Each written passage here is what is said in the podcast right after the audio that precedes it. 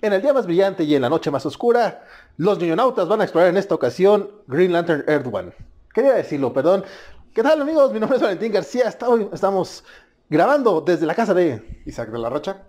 Y como lo, dicho, vamos a hablar de, de, esta historia que está ubicada, es un retelling de Hal Jordan. Pues ahorita vamos a echar bien el chisme.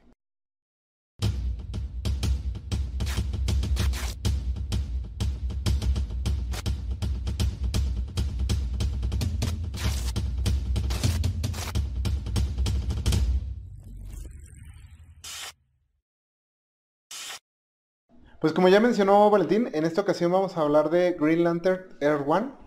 Esta historia que se ubica en... No sé si, creo que ya no es una continuidad, pero bueno, ese comparte esta serie de novelas gráficas que sacó DC, donde básicamente agarran un equipo creativo como de lujo y le dan la oportunidad de volver a contar los orígenes de alguno de sus personajes icónicos, pero completamente liberados de, de la continuidad. Algo, como, algo así como lo que querían hacer en su momento con la línea All Star y como lo que hizo Marvel con Ultimate. Pero no, porque de hecho estos todos lo están sacando en formato novela gráfica, que no es nada más el decirle novela gráfica para que se escuche más mamón, sino que realmente se están tomando el tiempo para sacar un nuevo volumen de cada historia, se tardan dos, tres años. Sí, salen, desde el principio salen en tomo en pasta dura con una historia completa y en efectos tardan bastante tiempo, dependiendo...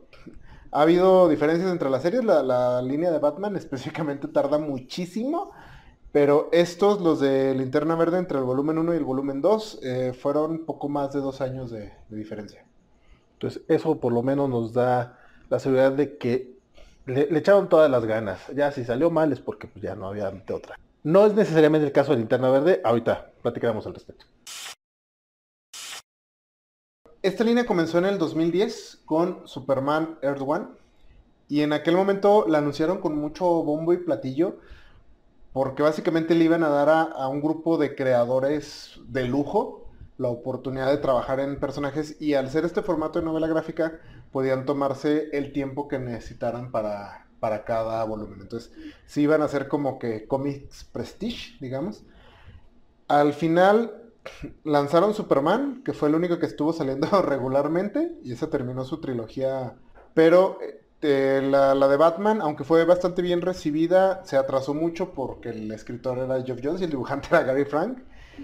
Mm, la, muy anunciada Tierra 1 de Mujer Maravilla, escrita por Grant Morrison, ya salió y de hecho este año concluye la trilogía, pero también se tardó mucho. Entonces, lo que originalmente iba a ser como una iniciativa anual, anual digamos, muy fuerte, acabó convirtiéndose en un, pues cuando salgan. Yo, para cuando salió Linterna Verde Tierra 1, yo creo que muchos pensábamos que esta línea prácticamente ya estaba extinta, que ya solo le iban a dar chance a los que estuvieran de, de acabar sus historias. También hubo Teen Titans Tierra 1, que pasó sin mucha pena ni gloria, escrito por Jeff Lemire la reacción de Valentín nos da a entender que él no lo recuerda yo creo que muchos recuerdan. Eh, yo, tiendo a olvidar cosas, pero... Sí, pero es un cómic de Jeff Lemire y Terry Dodson. Eso tendría que haberme... Sí, hacer un poco más de ruido de lo que hizo. Sí, lo voy a buscar. De hecho, ya, ya muchos ni siquiera creían que iba a salir el segundo tomo de, de, de Linterna Verde, que salió en 2020. Sí. Entonces sí fue así como, ah, mira, pues sí salió, qué bonito. Sí, y ya están anunciados para este año el tercero de Mujer Maravilla y el tercero de Batman. Pero estamos hablando de Jeff Jones, Grant Morrison, eh, Michael Straczynski fue el que hizo Superman, Jeff Lemire, y aquí le dieron linterna verde. Sí, esa fue una elección bastante curiosa y yo creo que para los para los que solo seguíamos cómics de superhéroe, estos creadores salieron de la nada. Que bueno, son eh, una pareja de esposos, Gabriel Hartman y Corina Beco, que ya tienen tiempo trabajando en los cómics, haciendo... Gabriel Hartman es escritor y dibujante, y Corina Beco únicamente es escritor. Ella es novelista y ha hecho varios trabajos en cómic. Y él sí solo se dedica al cómic. Entre sus trabajos más destacados, eh, Gabriel Hartman eh, trabajó en la serie de Hulk Rojo. Después de la salida de Jeff Love de esa serie, él estuvo un tiempo como dibujante y también dibujó Secret Avengers. Eh, dibujó algunas miniseries para el planeta de los simios, donde de hecho coescribió con su esposa y miniseries para Alien y para Star Wars. O sea, ellos han estado trabajando mucho en cómics de licencia. Así es. El cómic que, por lo que en la investigación salió, lo que investigamos salió, el cómic que los catapultó a obtener este, este proyecto fue una serie que se llama Invisible Republic, que es de ellos. Una serie que recibió bastante aplauso de la crítica, de hecho estuvo nominada para los premios Hugo, que si saben más o menos algo de estos, sí es como un asunto medio grande. Sí, no, eh, lo mencionamos antes de entrar, son pocos los cómics que llegan a ser nominados y regularmente los que están nominados o que llegan a ganar algún Hugo eh, son, pues tienen cierto pedigrí, ¿no? Estamos hablando de Saga, de Watchmen, eh, ¿cuál Fábulas, creo que estaba nominado. Sí, sí es, sí es una mesa exclusiva en la que se sientan esos cómics. Y de repente llega Invisible Republic que es que a lo mejor no, no resuena mucho entre los fans comiqueros. lo, mencionabas tú, que tienes el primer tomo y no sabías que estaba como que pues, no, no, hay, como que mucho futuro de, esta serie. Sí, la serie está, mm, para términos prácticos, la serie está cancelada. Eh, llegó hasta el número 15. Al ser una serie de autor, no está...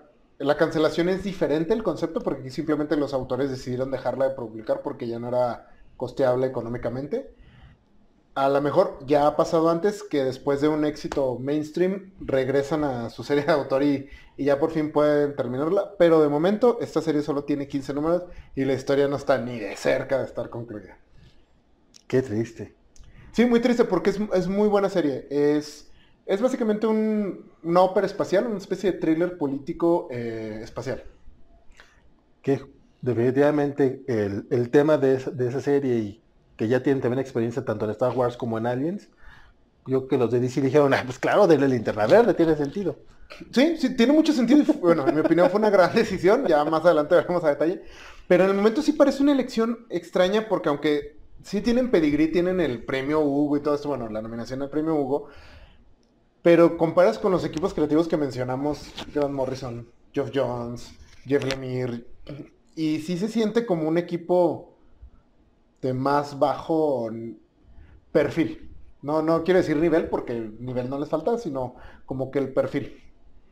Sino, y ahí sí se tomó muy bien la, aclaración, sobre todo entre los fans de cómics de superhéroes, porque pues, ellos sí tienen ya su camino recorrido.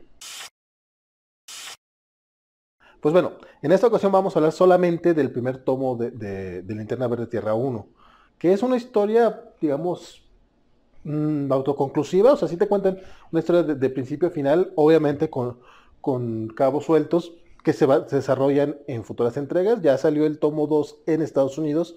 Sin embargo, a la hora de estar grabando esto, en México apenas anunciaron el primer volumen. Por esa es la razón de que nos vamos a quedar con este tomo. aparte porque creo que sí da suficiente material para platicarlo y pues ya, ya, diremos qué, tanto nos parece. Como es costumbre también, pues vamos a dar una reseña previa sin spoilers y nuestra opinión. ¿Qué te parece? Pues tú, mero, compadre, tú, tú que fuiste el que lo propusiste. Eh, bueno, rápidamente, me encanta este cómic.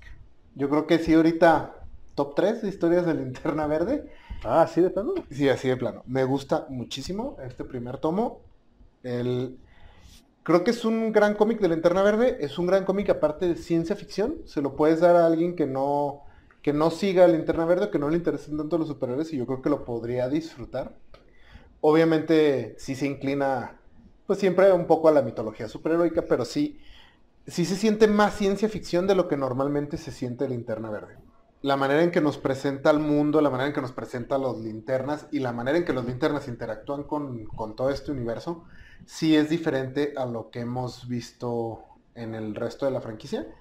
Sobre todo en las, en las series más populares que ha sido la de, la de Geoff Jones, que es como el referente en cuanto al Linterna Verde se refiere. Pero sí, a mí me, me encantó este cómic. El dibujo también de Gabriel Hartman está chingoncísimo. Me encantó su dibujo. Y también nos ofrece una estética un poco diferente. La estética sí es algo más, eh, parece como, como sacado de alguien, algo así es esta estilo como industrial espacial. Entonces sí, eh, de mi parte, muy, muy, muy recomendado. Yo no estoy tan emocionado como tú, la neta. Ah. Lo siento.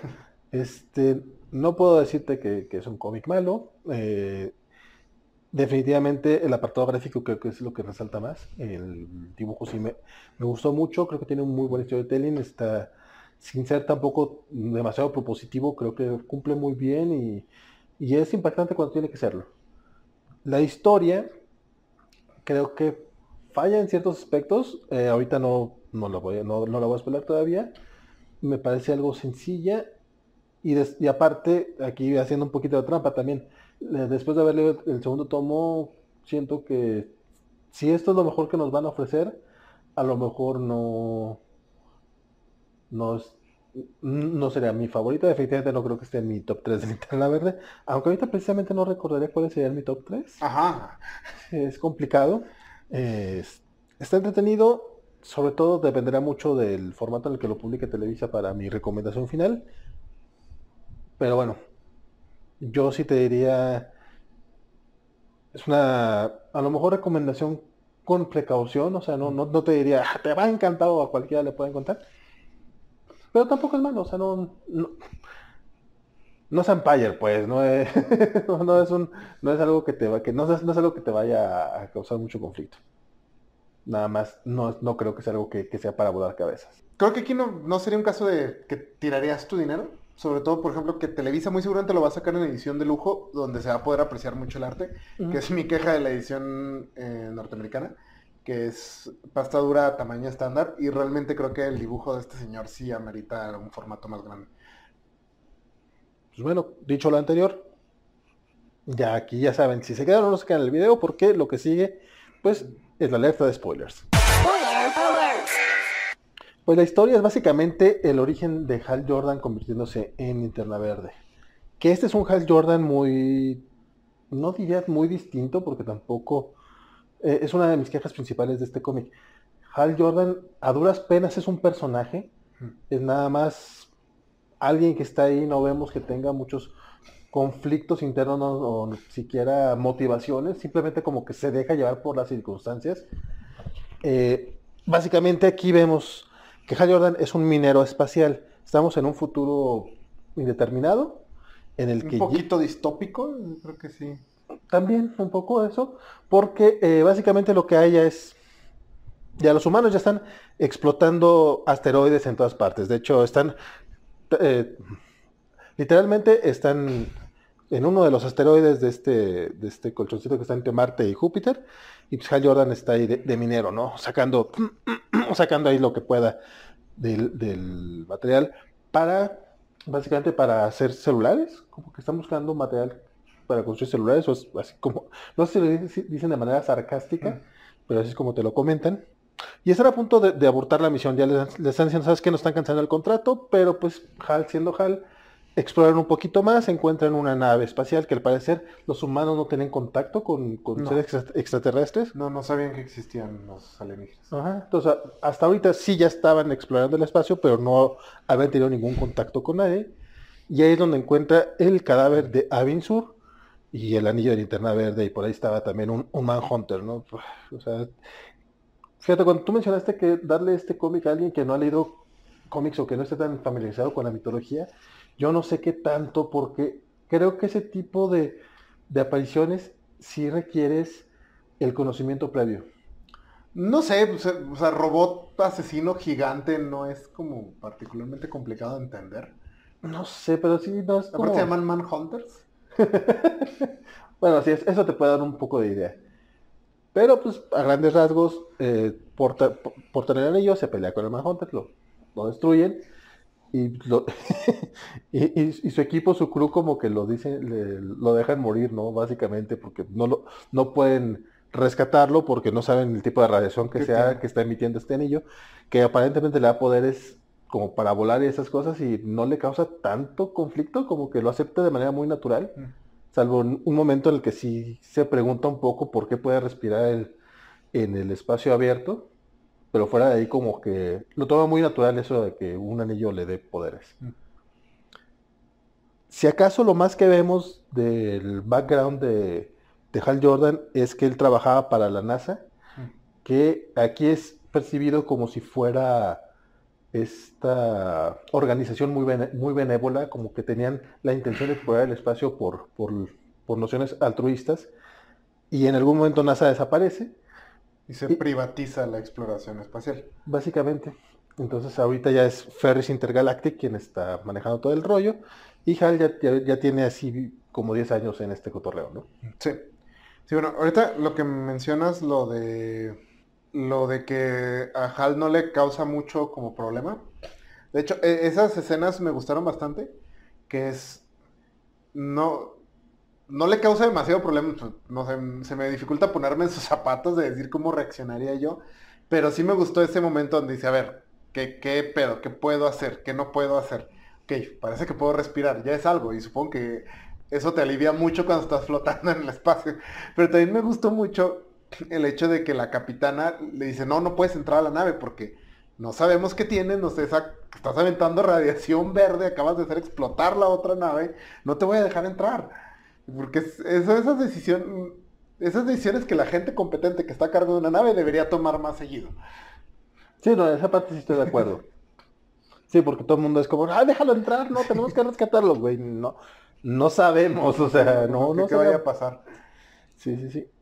A partir de ahí, Hal empieza a navegar el espacio y todo este cotorreo. Y pues ya son distintos sucesos, ¿no? Lo primero que hace es, eh, después de la pelea, que, que Él- no, la- bueno, es que pelea con el Manhunter y pierde el conocimiento durante la pelea. Porque eh, lo de la pelea ocurre después de que la tripulación no lo deja entrar. Ah, sí, Llega el. Manhunter, pelea con él y pierde el conocimiento y despierta. En son como seis páginas de una gloria gráfica, la verdad es que la pelea está impactante, sí, no, no tienes diálogos ni nada, pero es mucha acción y utiliza varias páginas completas que la verdad es que este dibujante está brutal. Y el, sobre todo ahí el uso del color, porque él colorea el espacio como supongo que debería ser el espacio muy oscuro, muy opresivo, y el color de linterna verde sí resalta muchísimo en el espacio. Y aparte también le, le- lo maneja como esta energía un poco más descontrolada, no es nada más como un campo de fuerza que es como normalmente, sino sí parece como fuego, como en radiación, o estuviera en llamas. Entonces sí, eh, me gusta mucho ese cómo presentan los linternas verdes en ese aspecto. Y después del perder el conocimiento, ¿hasta dónde va a llegar? Bueno, despierta en un planeta, en el planeta de Kilowog, que es en la continuidad normal Kilowog es el, el que se encarga de entrenar a los linternas verdes novatos y es un muy buen amigo de Hal Jordan. Aquí Kilowog es un linterna verde más y descubrimos que en este universo los linternas ya no existen como tal.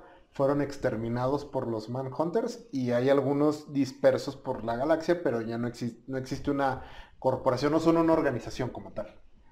De hecho, justamente, más que un linterna verde cualquiera, Kilo es un linterna verde novato. O sea, Sí. porque llega el momento así que, que le dice, no, enséñame, compadre. Es como, ok, Kilo que, que, que vaya manera de cambiarme el personaje. Me agradó, voy a ser, voy a ser honesto. Pero nuevamente, creo que para que te agrade ese cambio, debes estar familiarizado con la, con la continuidad o con la mitología del personaje. No, pero que de hecho, es- no creo que sea necesario porque él le pide a Hal que le enseñe porque Hal derrotó a un Manhunter. Él no sabe que era un Manhunter viejo y destartalado, pero él dice, no, es que solo un linterna con mucha experiencia podría haber hecho eso. Le van a entender que él nunca lo ha hecho. Y al- Hal le dice, no, no tengo Sí, idea de sí. lo que hice. Pero es más o menos como Y al final, Kilowog es el que le enseña. Es como el profesor Brinco, o sea, realmente sí es, es así con el juguetito y no lo vas a disfrutar de la misma manera que yo. O sea, sí, lo vas a disfrutar mucho más si tienes el conocimiento de, y estos pequeños cambios. Sí, le terminé enseñando un poquito más Kilo porque definitivamente Hal literalmente acaba de, encontrar su anillo. Pero tampoco es que le pueda enseñar mucho Kilo Sí, y ya de ahí tenemos una... Ah, bueno, resulta que eh, aquí los Manhunters básicamente tienen esclavizada toda la galaxia y están, bueno, cazando a los linternas verdes que, que existan, pero aparte mm, someten como los planetas y secuestran personas y los obligan a construir un domo alrededor de la batería central de poder. Entonces, Ese es el twist eh, casi final. Pero sí. ah, Pero sí, básicamente. Perdón. Pero el- todo el segundo acto eh, son a Hal Jordan y Kilo escapando de los Manhunters y tratando de encontrar otros linternas que les ayuden. Y el tercer acto es ya, bueno, van a dar a Oa. Sí, Si no, de- eh, básicamente esclavizan a Hal y llega un momento en el que el anillo ya no tiene ni siquiera poder. Pero pues, por motivos del, del guion, eh, Hal conservaba eh, su anillo de poder y al estar tan cerca de la batería, que todavía no sabía que estaba cerca de la batería, se la empieza a recargar. Ya era el único que, era el único que tenía anillo de poder en esa, en esa zona. Y es cuando se da cuenta que todavía existe la batería de poder que, la, que todo, todo el mundo creía que estaba destruida. Y uno de los guardianes de la galaxia le dice, guardianes de la galaxia, guardianes del universo. El universo. Guardianes de la galaxia son los, de Marvel. Sí. Es el único que tenía anillo de poder, ya ahí, y, y es cuando se da cuenta que, que todavía existe la, batería de poder, que la batería central de OA todavía existe, porque todo el mundo creía que le habían destruido los Manhunters. Es en ese momento en el que lo contacta uno de los guardianes del universo y le, y le cuenta como su versión de la historia, porque todo el mundo... La historia que conoce a Hal hasta este momento era que los guardianes del universo se han vuelto locos de poder, que no hay otra manera divertida para volverse, loco. Y aunque ellos se habían creado a los linternas verdes, llegó un momento en que no, los pudieron controlar y crearon a los Manhunters para imponer el orden en la galaxia. Que los, los básicamente eran como unos tiranos. Y de repente Hal se topa a este enanito azul y le dice, no, no, no, no, si, somos a toda madre, hombre. lo que te, han contado puras cuentas, te, han contado puros chismes, ¿no? O sea, que no te digan en la esquina.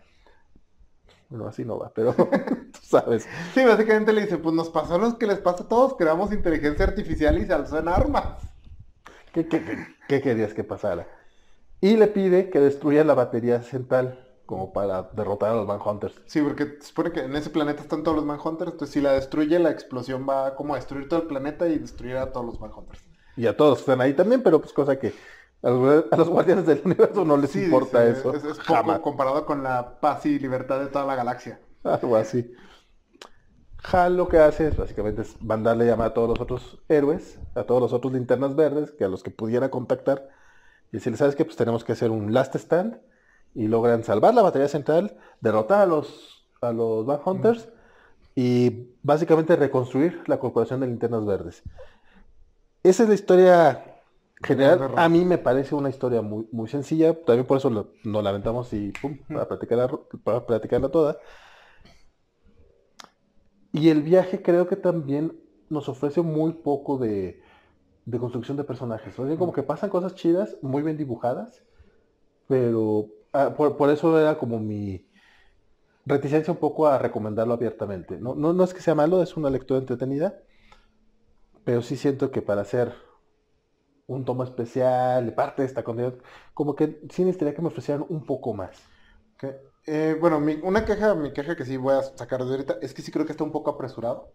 Creo que en este tomo, y de hecho se repite en el segundo, les debieron haber dado más páginas. Si es poco. Me hubiera gustado más una serie regular, algo así. Porque si hay partes, sobre todo en el segundo acto, cuando andan buscando a los demás linterna, es como, como muy rápido el montaje y ya estamos acá, y ya estamos allá. En el aspecto del personaje, mencionas que Hal es como... ¿No es un personaje? Eh, sí es un personaje, solo que es... Es el personaje mm, protagónico del ciclo del héroe que siempre hemos visto. Es, es un Luke Skywalker promedio. Pero Luke te cae bien. Este Hal también me cae bien. Sí. Sí, sí, sí. De hecho, también, si lo comparas con cualquier otro Hal, pues es fácil. Sí. de hecho me agrada mucho que toman las características de Hal Jordan, mantiene esas mismas características, pero las presentan de una manera que es agradable y entrañable en lugar del Hal del universo principal que dice, ya cállate, güey. que es que rayen lo patán. Porque sí tiene como lo mismo, que es como bien aventado y, y no tiene miedo y así. De entrada, como aquí, todo este tema de la voluntad y no tener miedo no tiene nada que ver con el manejo del anillo, no lo convierte instantáneamente en, en un super linterna verde, que es el problema que hay en la continuidad principal. Pero sí, como personaje, sí es. Es de estos personajes que tienen las suficientes características como para que le llames personajes, pero no demasiadas como para que no te puedas poner en su lugar. No sé, es que por ejemplo, el kilo que nos presentan aquí, creo que es también Kilo siempre es entrañable, pero aquí creo que es mucho más humano, es mucho más... Sí, y, más, está mejor construido. igual que Han Solo y Luke Skywalker. O sea, tiene mucha más personalidad Han Solo que Luke.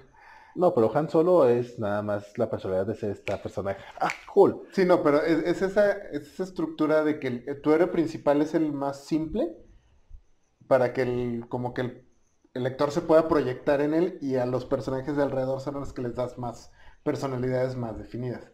Tío, se hace muchos, lo, hacen muchísimo en el anime. sí, a todo, todo, mundo nos queda mal Seiya. Sí, Seiya, Naruto, Goku, todos siempre son los personajes más simples y más bien los rodeas de personajes más interesantes. Eh, creo que más que un error es un, es un elemento que ya existe en este tipo de narraciones. Porque si Hal tiene esto de que es su gran pez, su gran carga emocional es que no, no alzó la mano para señalar algo que estaba mal cuando pudo hacerlo. Y por eso pasó una tragedia. Y, y, su, y no se puede perdonar a eso, entonces se va al espacio.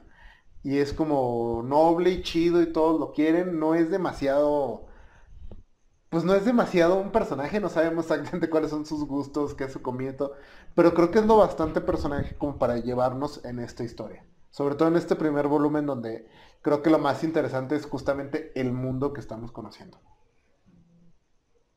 Eh, podemos estar de acuerdo en estar en desacuerdo. A mí nada se me hace un, mono que está ahí y que se deja llevar por, la historia. Sin embargo, lo que, lo que no, sí, sí, estoy de acuerdo con lo que dices, solo que no creo que sea error. Yo, no lo veo, sí, no, no, no, no lo veo tanto como negativo e incluso creo que fue intencional. No, probablemente sea intencional, pero a mí personalmente no, no, me agradó. Digo, también eh, eh si, hay que hacer como este pequeño gran paréntesis, y es algo en lo que sí coincidimos, el Hal Jordan del, del, universo principal no es nuestro linterna favorito ni nuestro personaje favorito, de hecho realmente nos cae mal. Sí, a mí me, mi gran problema con Linterna Verde es que desde que lo desde que arrestaron a Hal, él es el protagonista siempre de la serie, entonces y me cae mal el personaje, batallo mucho para leer series protagonizadas por él. Sí, sí, no, ya, esa parte lo entiendo. Y aquí sí le quitan un poquito todo eso. Eso hace que sea una lectura un poquito más digerible. Pero fuera de ahí, realmente no. No sé, es difícil, para mí sí es como que difícil recomendarlo por eso, porque no es, no es algo tan sólido y tampoco es algo que vaya a tener, pues, mucha manera de, ok, a lo, mejor tú vas, tú, tú, puedes dar el salto de fe y decir, ok, este primer número no es suficientemente sólido, pero me va a dar para seguir construyendo y sabemos que no es así. O sea, de entrada a lo más va a tener un tercer tomo. Sí y el segundo tomo no mejora la cosa, entonces es como, como complicado. Sería, sería ver cómo termina la trilogía para ya poder dar una, una, opinión completa. Pero este tomo solito me parece que le falta carnita.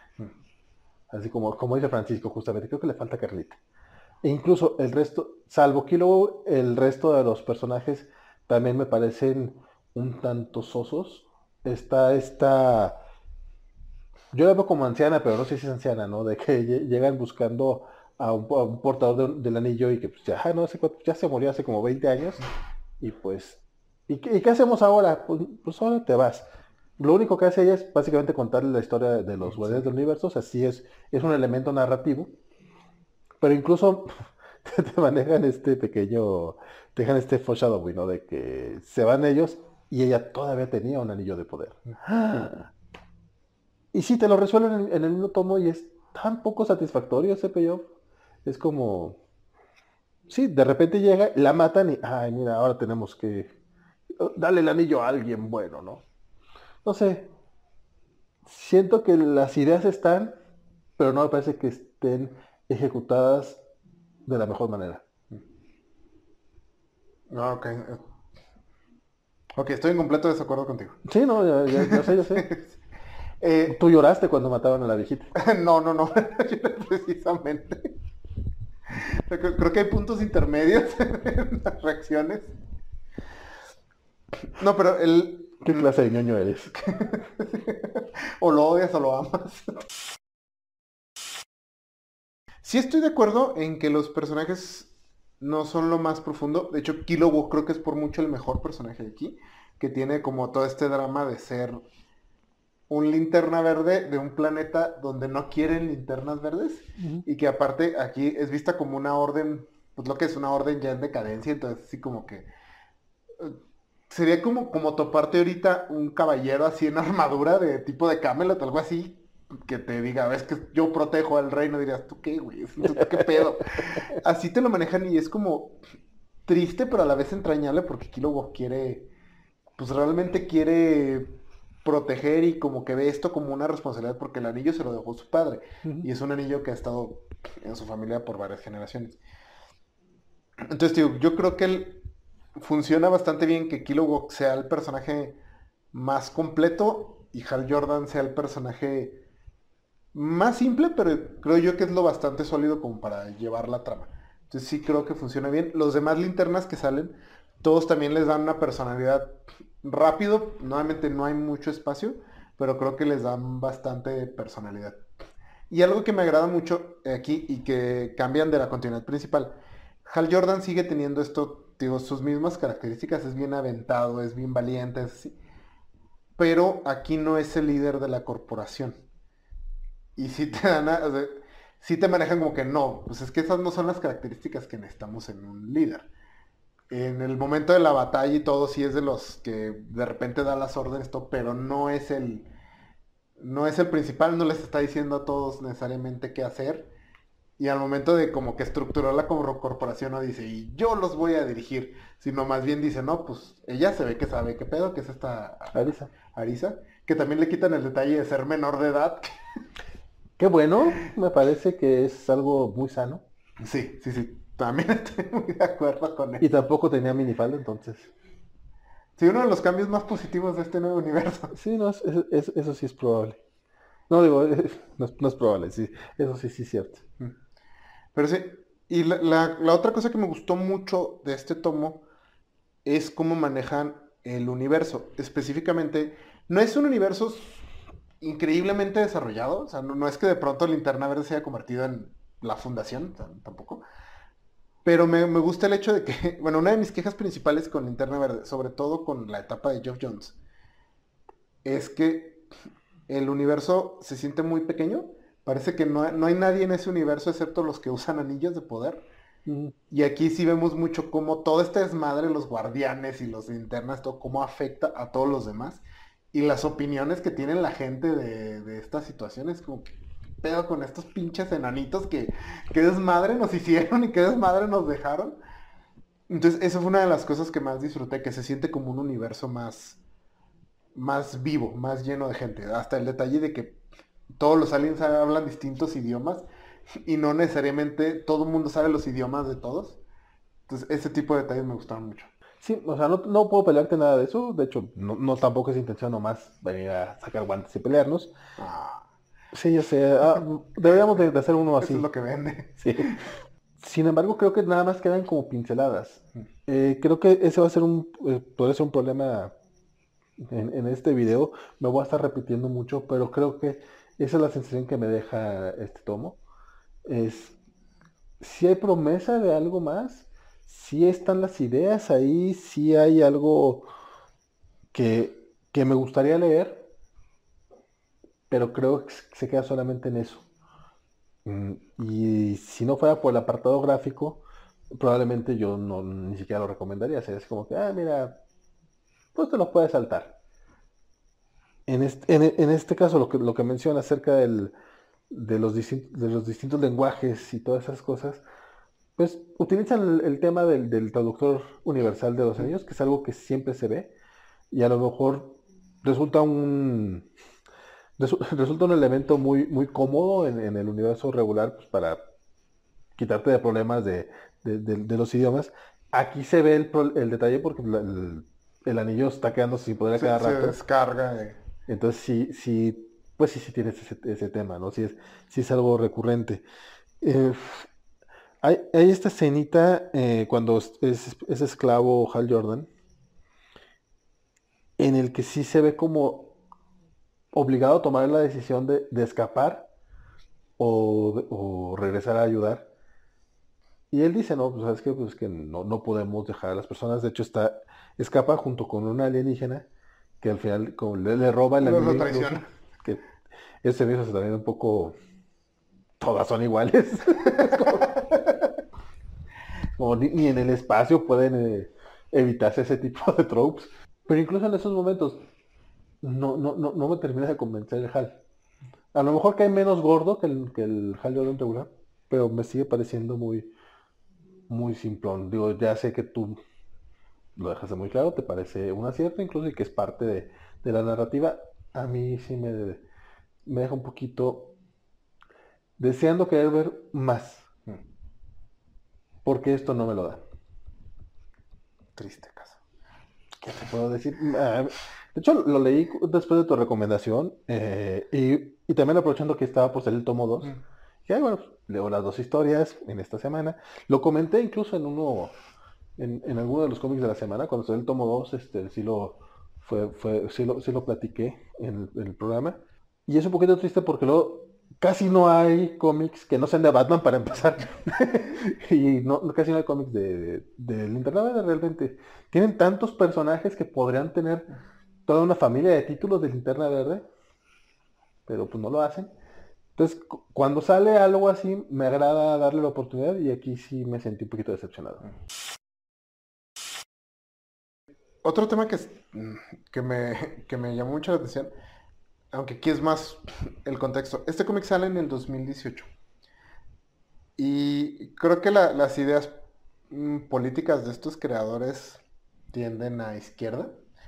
Y creo que como todo buen creador viviendo en la era de Trump en Estados Unidos, no puedes evitar que tus, bueno, no pudieron evitar que sus, que sus historias fueran reacciones a lo que estaban viviendo. Sobre todo por el, pues básicamente el resurgimiento del fascismo en Estados Unidos, de movimientos fascistas. En Estados Unidos. Mira, Bolsonaro dice otra cosa. Y ahorita estoy viendo aquí gente que está viendo con ojitos a Calderón otra vez. Bueno, en varios lados. El, porque sí, este trae muy, muy, marcada toda esta metáfora de que los linternas verdes se volvieron incontrolables para los guardianes porque eran demasiado diversos. Y si mencionan, había demasiada diversidad, demasiadas culturas. Y eran demasiado complicados de manejar. pensaban demasiado por sí mismos. Entonces crearon a los Manhunters, que son básicamente, pues, bueno, literalmente robots todos igualitos, para exterminar toda esta molesta diversidad y someter a la galaxia. Entonces sí, es... Esa, parte no la había visto, eh, eso me parece un poco más interesante. Sí, pues, porque hasta mencionan, eran demasiado diversos. o sea, sutiles no son. Pero sí se, me hizo curioso, o sea, bueno, parte de la trama creo que funciona bastante bien. De hecho, aunque dice el chiste que sutiles no son, bueno, por lo que veo no fue algo que sintieras que te pegara así en la cabeza. No. Pero viendo en el contexto en el que sale el cómic, sí si no puedo evitar verlo como una eh, reacción al, a la corriente pro-Trump que tiene en Estados Unidos. Definitivamente no, lo voy a leer una tercera vez, pero me parece interesante esa lectura que le das. sí, no, ahora, que lo mencionas, tiene cierto sentido, o sea, sí, porque sí, lo, lo, dice varias veces el, guardián del universo. Sí, lo, cuando les, cuando la viejita esta que te cayó mal les, recuenta la historia, también menciona algo así.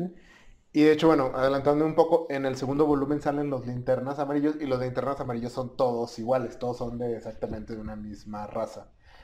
Entonces sí parece que sí es mucho la dinámica de eh, paz a través de control y homogeneidad y contra las dificultades de tener que embonar, que personas de distintas orígenes y distintas culturas tengan que ponerse de acuerdo. aquí también se agrega el elemento de que los anillos ya no eligen a sus, a sus portadores. En la continuidad normal, los anillos buscan una X características para buscar un... Entonces ya sabes que quien tenga un anillo de poder es básicamente una buena persona. No sé cómo lo hizo siniestro. Especialmente llamándose siniestro. Porque, ay, hay un traidor entre nosotros. ¿Quién será? Podría ser el que sea siniestro y que tiene el bigotito así de villano. Eh, aquí se elimina eso. Aquí los anillos de poder son básicamente armas y los puede usar quien sea. Con algo de entrenamiento cualquiera los puede usar. Entonces también se agrega ese elemento de confianza y responsabilidad de parte de los miembros de la corporación. Y si... este pequeño diálogo cuando Hal le da el anillo a alguien random. Mm. Que le dice, ¿cómo sabes que es buena persona? Pues no sabemos, pero pues no sabemos de nadie, ¿no? Sí. Entonces creo que también agrega eso de que pues a veces es todo lo que puedes hacer en un, en un contexto tan diverso. Pues hay que confiar y hay que tratar de embonar con las demás personas. No, no hay, no hay una, no hay un símbolo como es el anillo de linterna verde que te diga que son buenas o malas personas. Pues simplemente hay personas. Entonces sí, eh, toda esta metáfora que se extiende, repito, hasta el segundo volumen, donde se ve que la corporación trabaja, pero es más complicada su manera de trabajar por lo mismo, porque son personas completamente libres de pensamiento. Pero pues ahí, ahí van funcionando y es, es el camino de más resistencia, ciertamente que crear un ejército de drones idénticos, pero pues creo que el cómic muy claramente nos muestra que es el camino correcto. Entonces sí, una metáfora interesante y que en el gran contexto en el que sale este cómic también me, pues, me llamó mucho la atención. Pues bueno, la verdad es que el cómic resulta sencillo, así que tampoco tiene caso extendernos, extendernos de más. Digo, tampoco se trata de hacer algo de cuatro horas cuando realmente iba a ser una película de dos. Digo, este, tampoco se trata de, de, hacer, de extendernos cuando no es necesario. Palabras finales. Bueno, eh, a mí me gustó mucho este cómic. Si les gusta la ciencia ficción, sí lo recomiendo. Eh, repito, no es ciencia ficción así muy elevada, o sea, no, no esperen leer La Fundación, no esperen leer Hiperión, no, no, llega a ese nivel, pero sí se encuentra un poco más arriba de lo que es normalmente la franquicia de Linterna Verde. Y sí tiene un feeling mucho más a, aventura de ciencia ficción, a ópera espacial. Ya expliqué más o menos mis sentimientos respecto a los personajes. Yo lo disfruté muchísimo, el dibujo está chingoncísimo. El segundo tomo me gusta un poco menos, pero también me, gustó. Entonces, de mi parte, va, va muy recomendado. En creo que es la primera vez que no estamos de acuerdo en un cómic, creo. Pero bueno, de mi parte va, va muy recomendado y también incluso le recomendaría checar los otros trabajos de estos creadores. Yo la verdad no creo que fue una recomendación así al 100%, sobre todo porque se tratan de, se tratan novelas gráficas, entonces ya el formato ya es caro. Acá en México, eh, Televisa estaba publicando los de Tierra 1, al menos donde yo me quedé, los publicaba como de, de mole, chile y pozole, así de... De repente salía uno en Definitive Edition, luego salía uno en Deluxe y en la fregada. No sé ahorita cuál sea la política de Televisa en estos tomos. Y al momento de grabar esto, no han dicho todavía el formato. Entonces, sabemos que está por salir probablemente ya cuando, cuando salga el video ya, ya, ya estará, ya habrá salido y ya le habré puesto aquí en los datos ñoños cuál es el precio y cuál es el formato, pero en este momento, si resulta que va a ser un pasta de 360 varos, a mí se me dificultaría mucho recomendarlo, sobre todo porque es un cómic de unas 150 páginas más o menos. Si es una historia completa, si es entretenida, si está larga, pero se me hace mucho para pagar una, incluso yo pagaría, o sea, si fuera el cómic de de, los básicos de 150 pesos creo que estaría bien.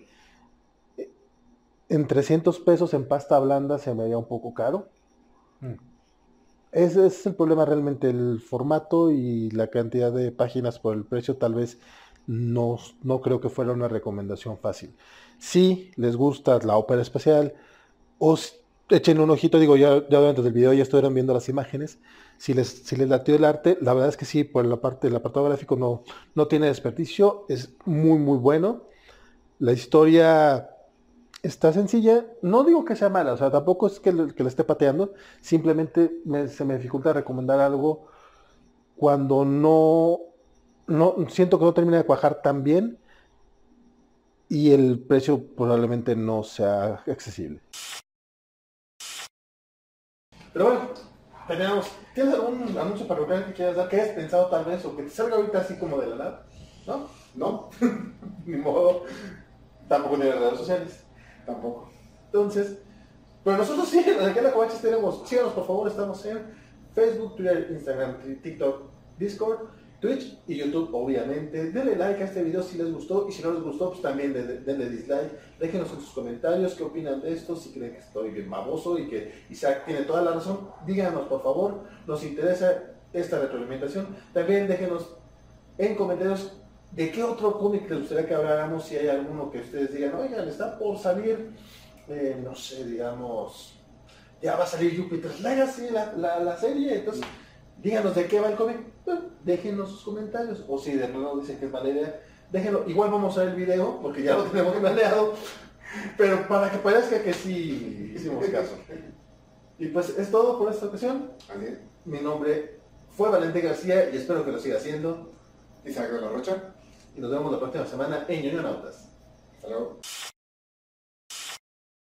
Pues probablemente yo lo estoy haciendo nomás por, por sumarme al mame o algo así. no quiero- me quiero sentir incluido, güey.